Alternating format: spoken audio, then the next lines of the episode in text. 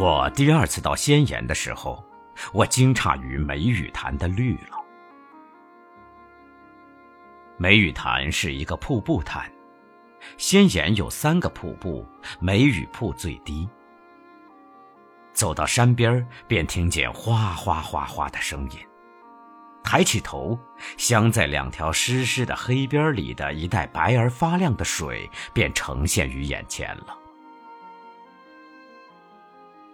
我们先到梅雨亭，梅雨亭正对着那条瀑布，坐在亭边不必仰头便可见它的全体了。亭下深深的便是梅雨潭。这个亭居在突出的一角的岩石上，上下都空空的，仿佛一只苍鹰展着翼翅伏在天宇中一般。三面都是山，像半个环儿拥着，人如在井底了。这是一个秋季的薄阴的天气，微微的云在我们顶上流着，岩面与草丛都从润湿中透出几分油油的绿意。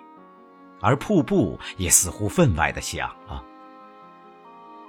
那瀑布从上面冲下，仿佛已被扯成大小的急流，不复是一幅整齐而平滑的布。岩上有许多棱角，瀑流经过时做急剧的撞击，便飞花碎玉般乱溅着了。那溅着的水花晶莹而多芒，远望去像一朵朵小小的白梅，微雨似的纷纷落着。据说这就是梅雨潭之所以得名了，但我觉得像杨花格外确切些。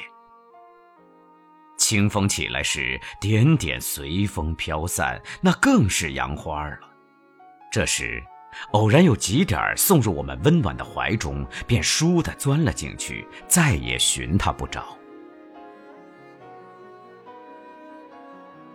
梅雨潭闪闪的绿色招引着我们，我们开始追逐它那离合的神光了。揪着草，攀着乱石，小心探身下去，又鞠躬过了一个石球门，便到了汪汪一碧的潭边了。瀑布在金秀之间，但我的心中已没有瀑布了。我的心随潭水的绿而摇荡。那醉人的绿呀，仿佛一张极大极大的荷叶铺着，满是奇异的绿呀。我想张开双臂抱住它，但这是怎样一个妄想啊！站在水边望到那面，居然觉着有些远呢。这平铺着、厚积着的绿，着实可爱。它松松的皱斜着，像少妇拖着的裙服；它轻轻的摆弄着，像跳动的初恋的处女的心。它滑滑的油亮着，像涂了明油一般，有鸡蛋清那样软、那样嫩，令人想着所曾触过的最嫩的皮肤。它又不杂些儿法字，宛然一块温润的碧玉，只轻轻的一色，但你却看不透它。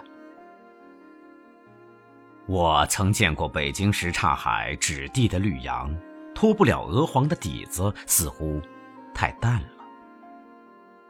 我又曾见过杭州虎跑寺旁高峻而深密的绿壁，重叠着无穷的碧草与绿叶的那。又似乎太浓了。其余呢，西湖的波太明了，秦淮河又太暗了。可爱的，我将什么来比拟你呢？我怎么比拟得出呢？大约潭是很深的，故能蕴蓄着这样奇异的绿，仿佛蔚蓝的天融了一块在里面似的，这才这般的鲜润呢。那醉人的绿呀，我若能采你以为黛，我将赠给那轻盈的舞女，她必能临风飘举了；我若能忆你以为眼，我将赠给那善歌的盲妹，她必明眸善睐了。我舍不得你，我怎舍得你呢？我用手拍着你，抚摸着你，如同一个十二三岁的小姑娘。我又拘你入口，便是吻着她了。我送你一个名字，我从此叫你女儿绿，好吗？我第二次到仙岩的时候，我不禁惊诧于梅雨潭的绿了。上头都白，照彻你颜色。来陌生。